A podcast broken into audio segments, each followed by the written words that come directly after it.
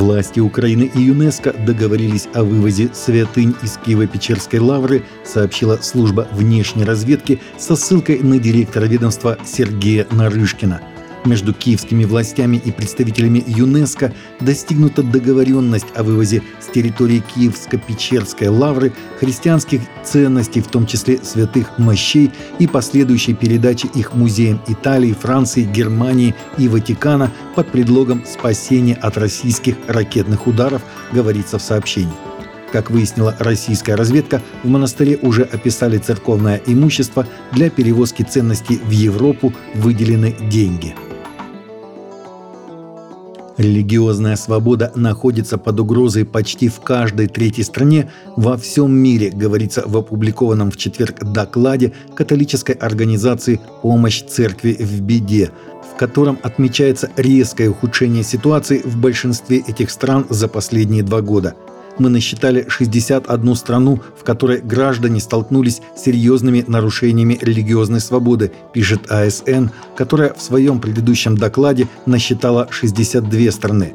Со времени последнего доклада внутренняя ситуация ухудшилась в 47 странах и улучшилась только в 9.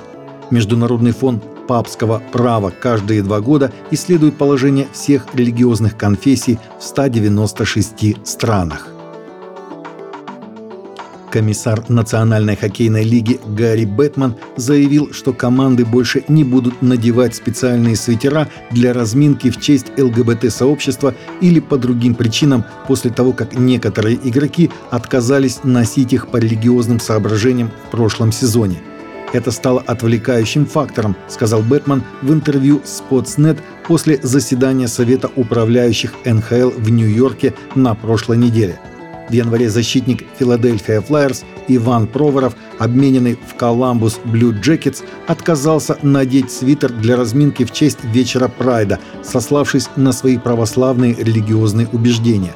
Позже эту позицию поддержали вратарь Сан-Хосе Шаркс Джеймс Реймер и братья Эрик и Марк Стал из Флорида Пантерс.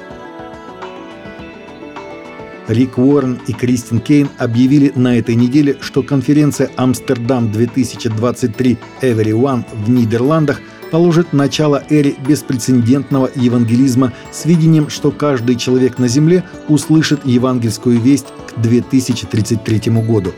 Ожидается, что аудитория мероприятия в день открытия составит 6 тысяч человек из почти 130 стран – мы посвящаем нашей жизни исполнению заповеди Христа и призываем Всемирную Церковь объединиться с нами, чтобы следующие 10 лет стали величайшим десятилетием великих миссионерских усилий в истории, говорится в заявлении с призывом сотрудничать, молиться, мобилизовываться, инвестировать и действовать, чтобы выполнить поставленную задачу. С текстом обращения можно ознакомиться на сайте мероприятия.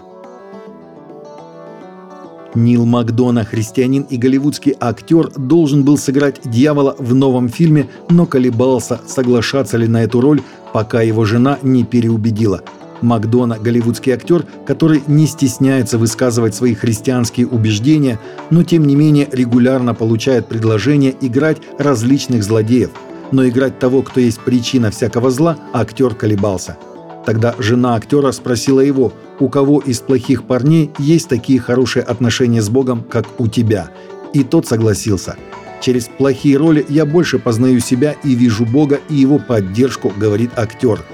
В видео, размещенном на YouTube, Нил упомянул, что он надеется, что люди будут испытывать сильную и страстную ненависть к его персонажу в фильме. Таковы наши новости на сегодня. Новости взяты из открытых источников. Всегда молитесь о полученной информации и молитесь о страждущих.